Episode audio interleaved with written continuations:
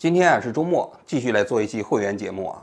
我们这期会员节目啊，跟上一期一样啊，在下周的时候都会打开给普通的观众看，因为我们下周要去辅导采访，时间大概是一周啊，所以我们下周就很难做正常的拍案节目了。所以我们拍案呢，就会把这两周的会员节目，也包括任志强的两期会员节目啊，在拍案的时间给大家播放出来啊。这一期会员节目做什么内容呢？就是九月五号。日经新闻的关于习近平和北戴河会议的这篇报道，这篇报道自从出来之后啊，立刻就引起了国际媒体的广泛关注啊。很多媒体引用，但是也有很多媒体来分析这篇文章是不是靠谱。不管怎么说啊，这篇文章已经成为了很多媒体的关注的头条。我前天的节目里头啊，分析了一下这篇文章，但是没有展开讲。我们今天啊，专门来展开讲一讲这篇文章它到底是不是属实，我怎么看啊？首先，我先详细介绍一下这篇文章的内容啊。这篇文章讲到啊，今年的北戴河会议啊，习近平去参加。北戴河会议的中共的元老呢，跟习近平闭门会议的时候呢，就有一些元老就站出来直接讨伐习近平，说你看，现在这个房地产暴雷，经济啊一落千丈，老百姓都不干了。然后呢，呃，你这个火箭军又有两个警察给两个将军给抓起来了啊，可以说是内忧外患。如果这种经济下滑啊，国内这种乱的情况不制止啊，中共有可能会得不到人民群众的支持，有可能就会导致统治危机啊。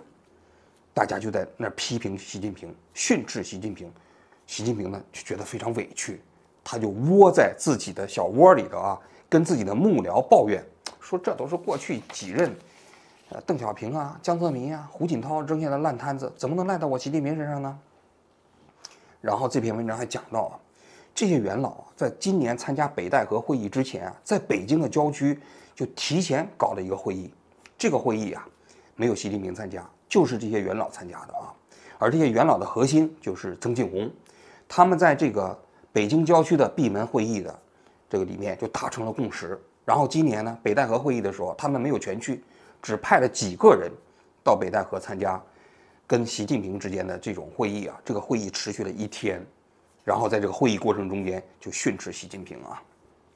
文章中还提到啊，给他透露消息的是习近平身边非常亲近习近平的人，给人感觉这篇文章啊，这个信源呢非常接近中共的权力核心呢，所以就比较可信呗，就这个意思啊。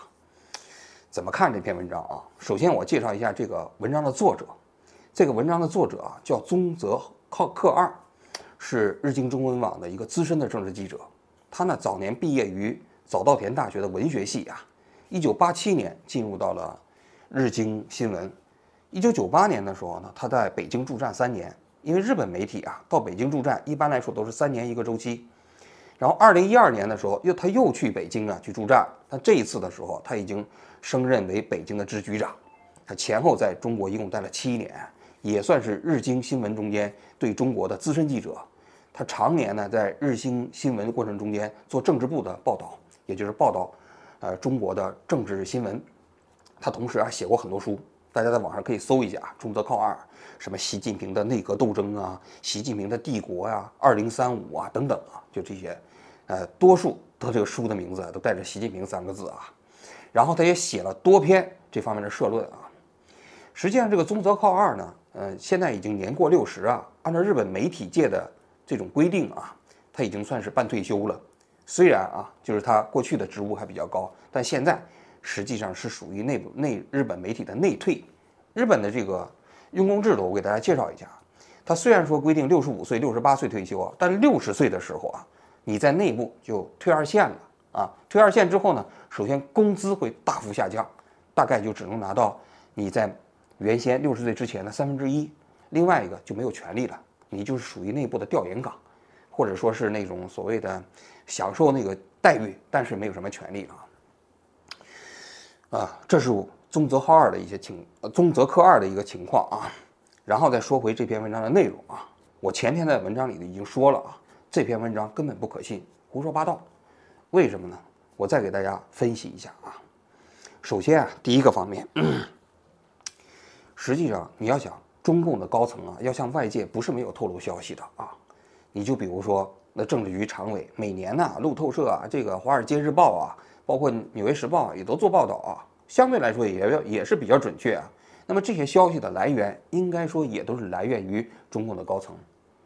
但是你发现吗？这里有两个特点：第一，中共高层往外传递消息呀，几乎不会本人亲自给外媒的记者联系，都是中间转一道，或者转两道，有的时候通过智库啊，有时候通过其他的所谓的消息人士啊。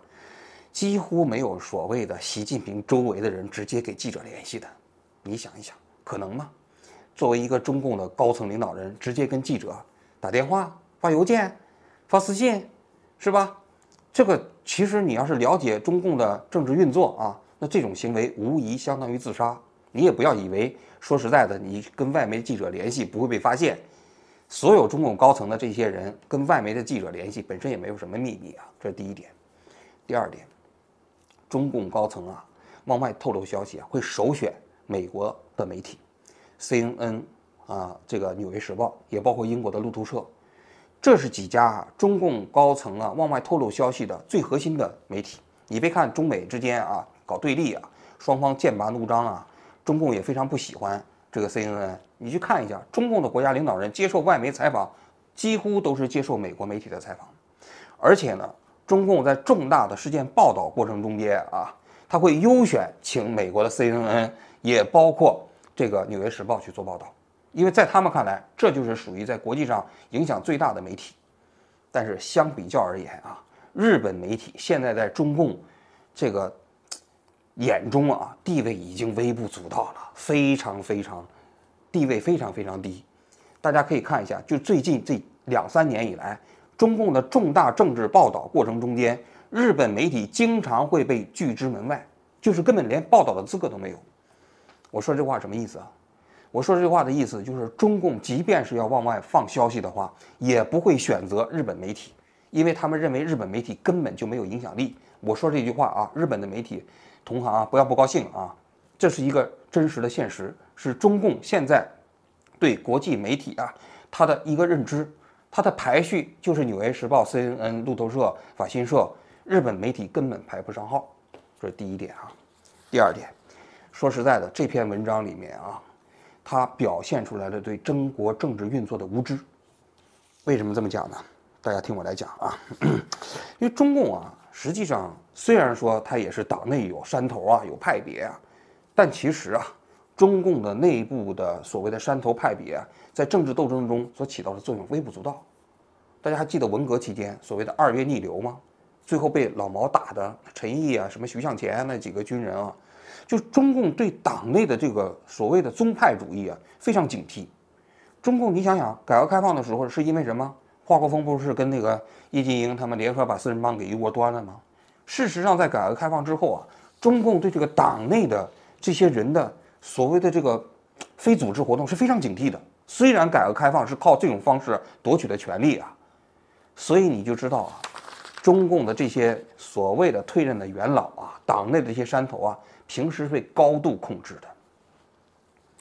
你就比如说，中共实际上在高层是有明确纪律的，就是这些退任的官员，平时是不允许私下之间互相联系的。就包括在任的官员，其实。私下的联系也是被严令禁止的。你就比如说，你国务院的总理，你跟其他的一个政治局常委，你要是随便私下联系，这在中共的高层是非常犯忌的。就是中共对这个非组织活动的这种控制啊，是空前的。包括现在的技术手段啊，实际上也没什么秘密。你想想，在这种情况下，那些所谓的党内的退任的高官，有可能会在这个北京的郊区悄咪兮兮搞一个秘密会议吗？他们太不了解这个中共的组织运作，这个程序了。所有副国级以上的干部，他们所有的行程都必须中办来安排，不管是出北京，还是在北京内的所有的出行，都是中办统一安排的呀。他们怎么可能在习近平的控制之外，在北京的郊区搞一个秘密会议呢？怎么可能呢？他们的出行都是八三四幺部队、中央警备局，啊，给他们提供这个交通的。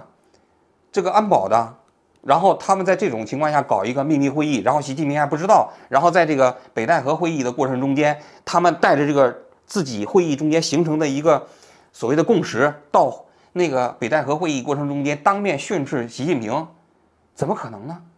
所以我就说，这个作者啊，虽然常年写中国政治报道，他可以说是对中国政治生活是毫无了解，非常无知。虽然他写过很多中国什么习近平的内部斗争，基本上我看了一下那标题呀，也包括他那些日文的报道啊，基本上都是听床的那个水平，受法轮功系的那种报道的影响非常大。这是第二点，第三点，我还要讲一下。中共啊，虽然是一个独裁的政党，而且它是一个革命的政党啊，它也没有什么，呃，所谓的过去的那个严格的那个议事程序啊，它不像西方议会民主制的国家啊，它有一套政治博弈的公开透明的程序啊。但有一点，中共这些年啊，它所形成的职位效忠啊，其实是在所有的专制国家里是最强的。你可以看一下，中共退任官员所拥有的权利啊，实际上是非常少的。这中间有几个人有例外啊？第一个是邓小平，咱就不说了，他是个政治强人啊。他退休之后仍然享有着这个国家最高的权利。其次呢是江泽民，退休之后还有一些啊。但是到了胡锦涛时代，说实在的，他退休之后就没有什么权利了。虽然说他曾经是共产党的总书记啊，至于那些朱镕基啊、李兰清啊这些人退休，包括现在的温家宝啊，包括李克强啊，退休之后啊还有什么权利啊？没什么权利了。而且，如果你仔细观察中共这些年的内部的政治斗争，你会发现啊，他们的政治斗争基本是在政治局内部完成的，也就是在共产党自己的程序内部。比举个最明显的例子啊，那当时当时薄熙来事件啊发生的时候，那就是胡锦涛时期吗？召开政治局会议吗？当年曾经有人主张就只处理王立军，不处理薄熙来，但是呢？习近平坚决主张处理王立军，呃，薄熙来，结果温家宝站起来支持习近平，最后呢，通过决议要把薄熙来也给处理了。那通过这个例子，你可以看到什么？就中共在处理这些重大危机的时候啊，现在基本上是在他的权力的内部框架之内进行的，在权力的内部框架之外，你说有没有所谓的协商啊？这种所谓的有。但是斗争非常非常少，他们太不了解了。所以中共的这些官员退休之后啊，几乎就没有什么影响力了。就包括这个所谓的曾庆红，我其实，在前天的节目里头，我讲了一段了。曾庆红啊，是当年江泽民从上海带到北京的，他根本就不属于这个所谓的这个呃中共元老中间啊那个根正苗红的那一系。真正根正苗红的那一系是北京出身的，在北京坐镇的。你才能在北京形成盘根错节的关系，而系曾庆红本身就不属于这样的人，他实际上最后能当国家副主席，全仰赖着这个江泽民对他的提携。你说曾庆红他有什么影响力？大家可以看一下曾庆红退任之后这些年有过什么公开活动吗？没有吧？你看温家宝还经常有一些呢，那李克强还有一些呢，那那这曾庆红有人吗？结果曾庆红现在那些退任的。那共产党的官员都团结在他的核心，然后跟习近平做斗争，可能吗？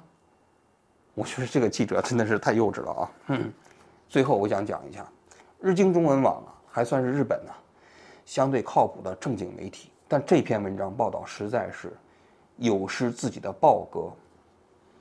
虽然啊涉及到中共的这个政治报道啊，有的时候信息源啊很难公开披露啊，但我觉得日经。中文把这样的一篇报道披露出来啊，是这个报社的耻辱。你比如说，他说习近平周围的人给他提供的消息，我就不知道日经新闻啊，他们的总编辑啊有没有跟他核实过这个信源的可靠性。如果根本没有核实他这信源的可靠性，就把这样的稿子放出来啊，这真的是有损日经新闻的公信力呀。当然了啊，我觉得啊。可能他们过去啊，也就是一贯如此。大家如果搜一下这个宗泽赫二的报道啊，基本上都是这个路数啊。所以他写这样的文章已经写了很多年了。只不过这一次啊，因为写的这个所谓的这个这个有点大，就像那个当年老登一直在造谣啊，他一直造谣，最后造谣到什么时候的时候才引起关注呢？他就造谣习下礼上嘛，说了一个非常耸动的结论嘛。结果呢，大家就开始关注他了，对吧？这一次这个宗泽浩二也一样啊。过去呢，他说实在的，写的那些这个听床系列的文章啊，没有引起关注，是因为他写的都比较官员，呃，比较边缘。但这一次啊，说到这个习近平在北戴河会议被元老训斥啊，这实在是太超越这个一般人的想象了啊，所以才引起了媒体的广泛关注。但我想说一句心里话，一个媒体啊，因为自己的报道，因为因为自己报道的争议引起其他媒体的关注，是好事吗？我觉得不是好事。嗯，因为一家媒体啊，只应该因为自己媒体他确信的消息引起别人广泛的关注，才是正当的，才是合适的。因为这个媒体的报道的争议引起别人的关注，虽然你可以迎来名声，但是。可能啊，牺牲的是你自己的品牌。好，我今天就讲到这，谢谢大家。